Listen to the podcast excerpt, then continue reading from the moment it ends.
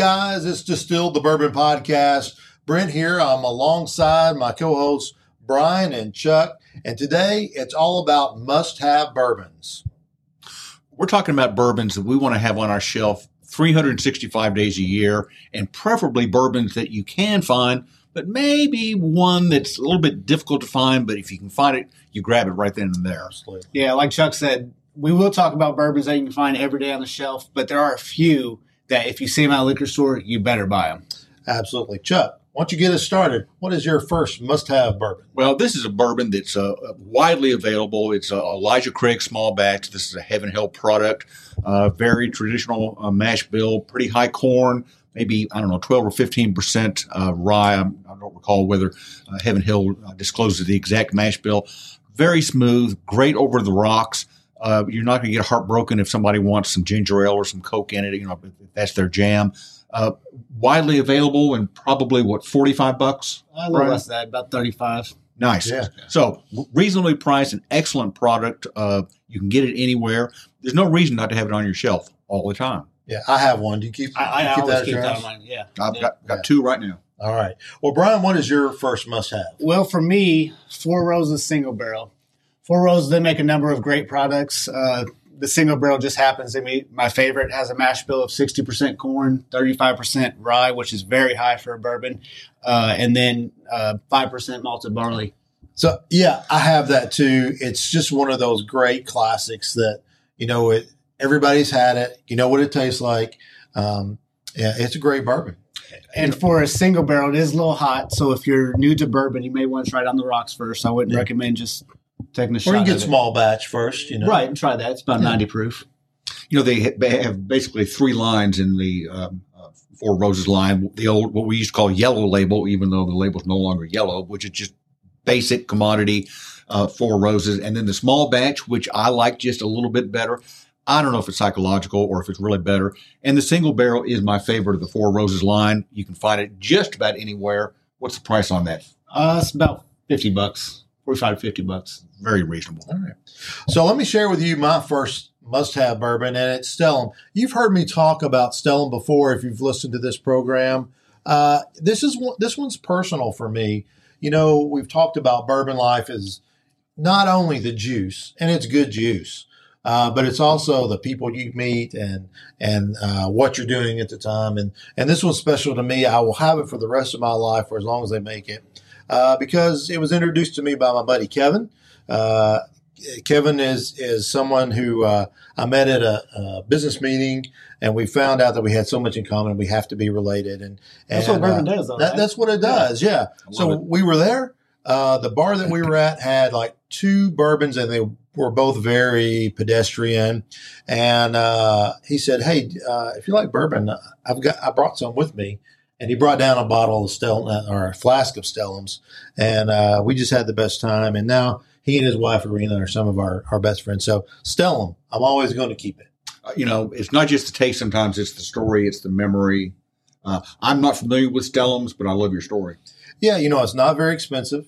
It has a great taste. It's one of those that people don't really know that much. It's not common, but if anybody ever starts drinking it, it's going to go fast. You actually got me hooked on it because I never even tried it prior to you talking about it. So it's a bottle that I have in my bar all the time now. Yeah, and you have it at Beverage Barn, right? We do, yeah. Perfect. So, Chuck, what else you got in your liquor cabinet? Well, everybody knows this one. It's Woodford Reserve. Oh, yeah. This is the old-fashioned one, the original, the regular. Once again, a very traditional rye mash bill, mostly corn, a little bit of rye, a little bit of spice.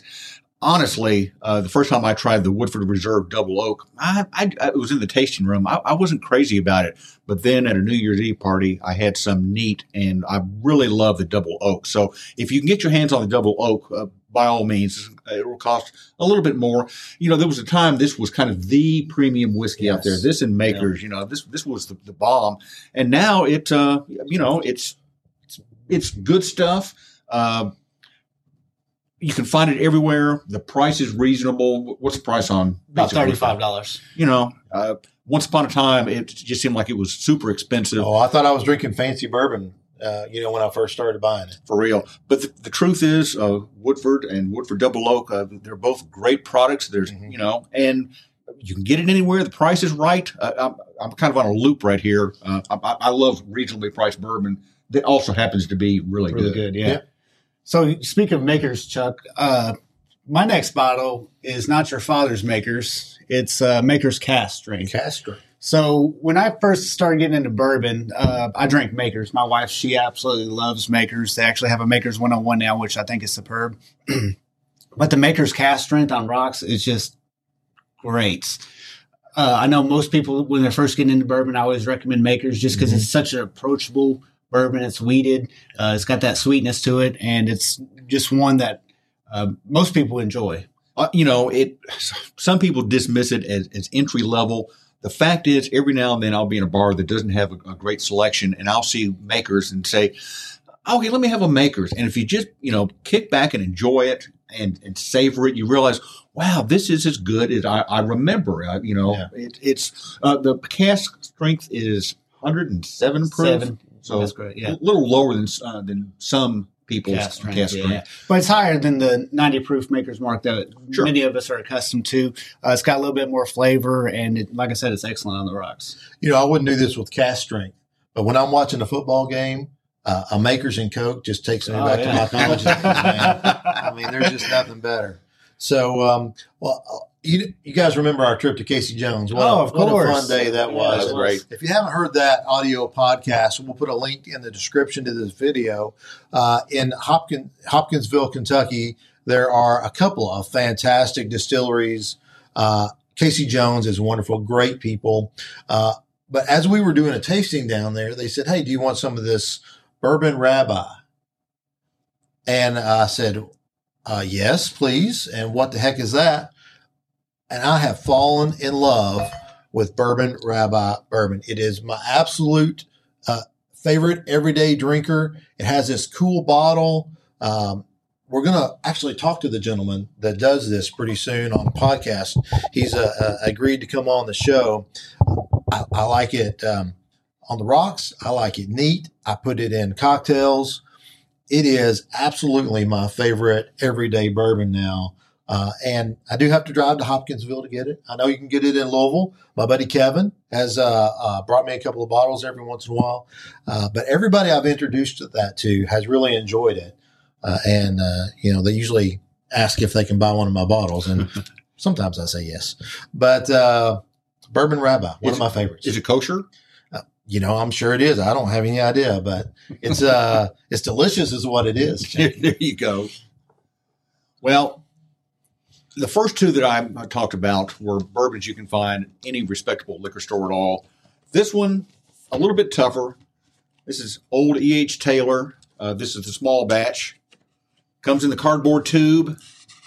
Simple, beautiful label. Look at that beautiful bottle, man. I'm getting thirsty just thinking about it. I do love me some E.H. Taylor. This is, of course, a Buffalo Trace product. Named for the legendary E.H. Taylor.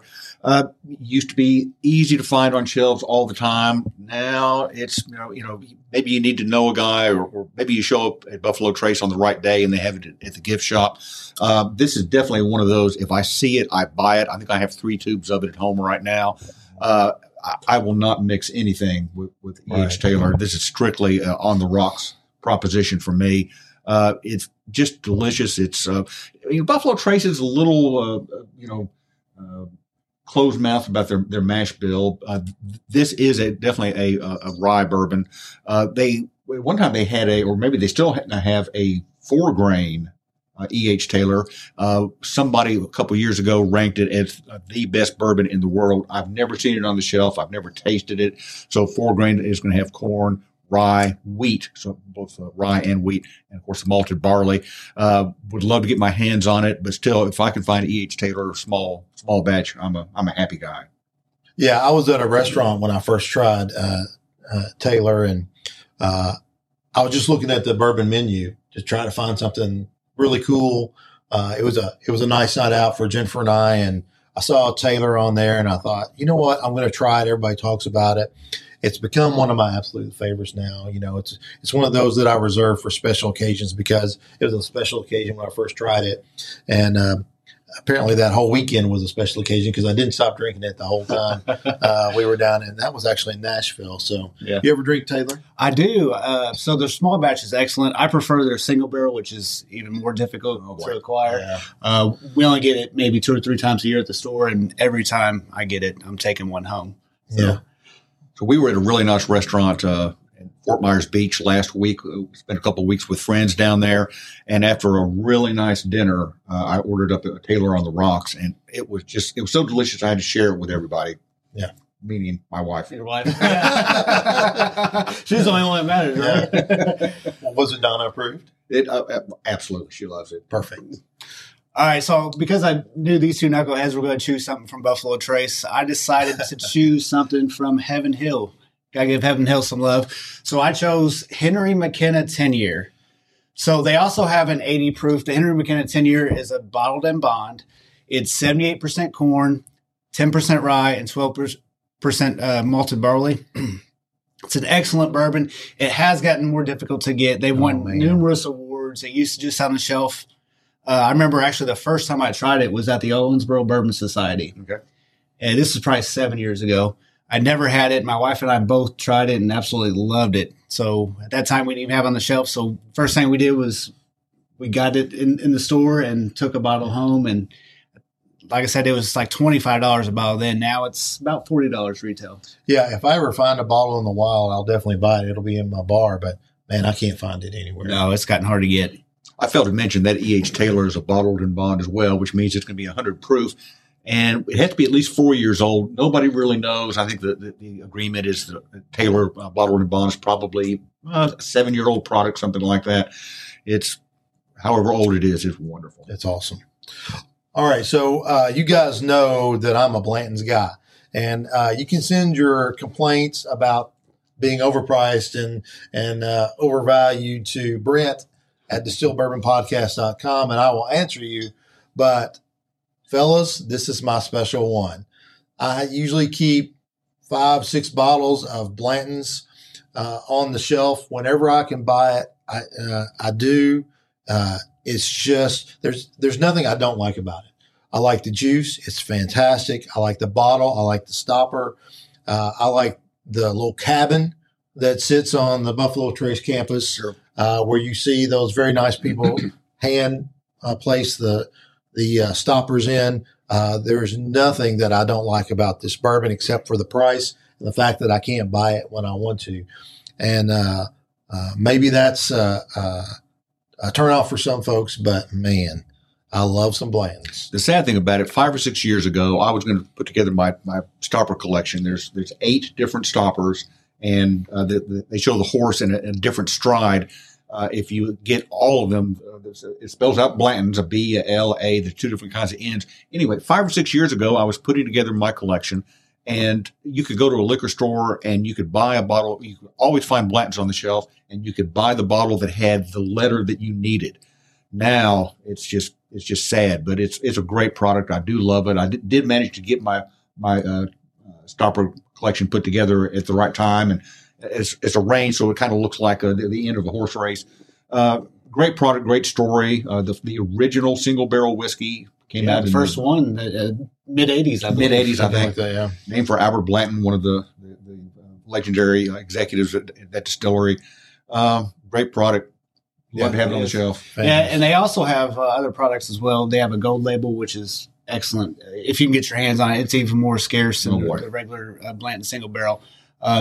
Typically, it used to only be sold in Europe. Now, last year they announced that they're going to start selling in the U.S., but it's very scarce. Yeah. Red Label, I think, is for Japan only. I've never seen a bottle in my life, not even at some of the really fancy, high-priced bottle stores that we've been to. So keep an eye out for that. But I'll drink that all day. Yeah. On special occasions anyway. I remember about 6 years ago, a guy asked me, he says, what's your favorite bourbon? I didn't know this guy very well. And I said, well, you don't really want to have a religious discussion, do you? And he said that his favorite was Blanton's. And I said, dude, we go to the same church. Perfect. Well, those are our must-have bourbons. We hope you've enjoyed that. Hey, do us a favor. Hit that subscribe button. And hit the like and the little bell so that you know when something's going on. It helps us out quite a bit, and we do appreciate it. Send us a message either on Facebook or through the comments on this video or audio podcast. And as a bonus, I have a couple of extra things, guys, because you know I don't follow the rules. So I did bring a couple of other non-bourbons that will always stay on my shelf. Just when you thought it was safe to turn off the podcast. Exactly. Nope, not yet. Anybody ever drink Kentucky Peerless Rye? Boy, I sure do. Oh, excellent. My goodness. What a great rye is this, man. You talk about a fancy, cool bottle. If you haven't heard our discussion with Corky and Carson at Kentucky Peerless, you got to go listen to that podcast. It was a great story. Those guys are so much fun to be with, and it means a lot to our town of Henderson. Oh, yeah, for sure. That they care about Henderson. And overall, it's just great juice, man. It's just really good. When the first Peerless Rye was released, it was only 2 years old. And one of the big magazines put together their list of the 20 best whiskeys in the world, and the two-year-old rye made that list. It's that good. Amazing product. A pretty high corn for a rye whiskey. Yeah. But they also do a sweet mash instead of sour mash. So they really revolutionized the industry, and you're starting to see a lot more sweet mash. Wilderness Trail, and there's a number of others that are starting to use that process, which is a much more tedious process. A lot more trouble than the sour mash. And it's a great tour, too. I mean, if you're in Louisville, it's right there off of, what is that? Ninth Street in downtown Louisville. Call ahead, though, because you're probably going to need reservations. But you can go into the gift shop anytime, and it's just a very cool place. So Kentucky Peerless is my favorite rye, and I keep it in the house all the time. It's a great choice. Now, the last one I want to share with you is something that Jennifer and I really enjoy. We like a good Bloody Mary every once in a while. And the best one I've ever had was made with MB Rowland's Black Dog. Black Dog is the distillate that comes off with the mash that has the smoked corn.